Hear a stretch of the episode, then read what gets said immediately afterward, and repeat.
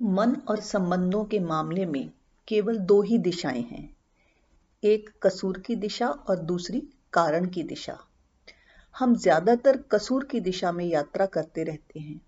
जब हमारा मन परेशान होता है, बेचैन होता है, या किसी उलझन में, कश्मकश में या तनाव में होता है तो एक विचार इधर खींचता है तो दूसरा उधर। भीतर एक कश्मकश चलती है, ऐसा लगता है दिमाग फट जाएगा। तो इस स्थिति में वो बातें काम ही नहीं आती जो अब तक हमने जानी है।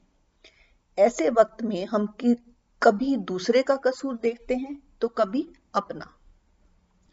मतलब तुरंत ही कसूर की दिशा में चल देते हैं। कसूर की दिशा में जाने का कारण है कि हम सबने अपनी बढ़ती उम्र के वर्षों में जाने अनजाने में, सीखे गए नियमों से मन में एक किताब लिख ली है। सबके दिमाग में एक नियम की किताब है जिसमें सामने वाले को क्या करना चाहिए या तुम्हें क्या नहीं करना चाहिए।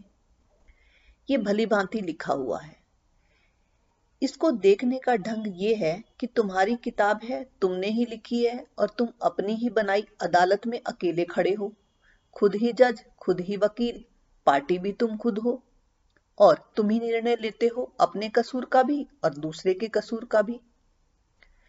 और सामने वाला भी यही कर रहा है।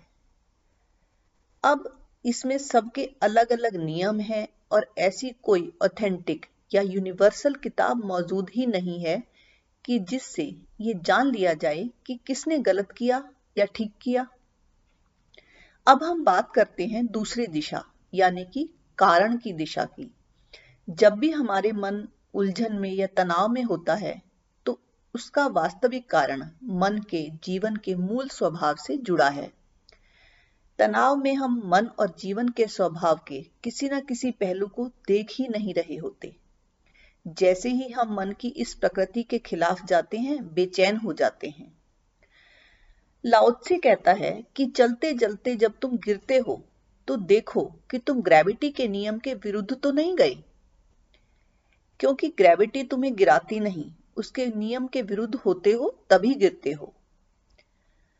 मन का एक मूल स्वभाव है, जब भी तुम्हें दुख हो या तुम आहत हो तो देखना होगा कि कहाँ भूल हुई।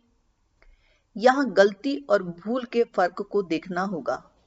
भूल वो है जो अनजानी है, जो सिर्फ़ तुम्हारी नहीं है, सभी की है। गलती देखना मतलब कसूर की दिशा में जाना। भूल देखना मतलब कारण की दिशा में जाना और उपाय कसूर की दिशा में नहीं, कारण की दिशा में है। हालाँकि उपाय के लिए हमें दोनों दिशाओं को समझना होगा और इसका इंतज़ाम करना होगा कि दोनों दिशाएँ हमें हर वक्त अलग अलग दिखती रहें। हमेशा हमें दिखता ही रहे कि कसूर की दिशा बेचैनी की और कारण की दिशा चैन या आराम की दिशा है। इस आराम की दिशा का पहला कदम है कि हम देखें कि हमारी मान्यताएँ और ज्ञान के ये श्रेष्ठ विचार, जो अब तक हमने जाने हैं, कहीं भी काम नहीं आ रहे। समस्याएँ हल नहीं हुई हैं। जो भी उपाय किए, सब विफल हो गए। तो फिर पूछो किसी ऐसे से, जो जानता हो और उसके बाद उसके बताए हुए तरीके से काम करो। और ये काम बहुत ही साधारण है। इसमें ऐसा कुछ नहीं है जो समझा ना जा सके। वास्तविक बदलाव का इसके अलावा और कोई तरीका हो ही नहीं सकता। जो बदलाव प्रतिज्ञाओं से किए जाते हैं, वो दुखदाई होते हैं और निश्चित रूप से अस्थायी भी होते हैं। यही मन का और जीवन का स्वभाव है। अब अगर हम आपको कहें कि आप हमें अपने जीवन के कुछ दिन दे दीजिए और हम आपकी ज़िंदगी को बदल सकते हैं तो आप विश्वास नहीं करेंगे। लेकिन हमारे पास और कोई तरीका नहीं है कहने का।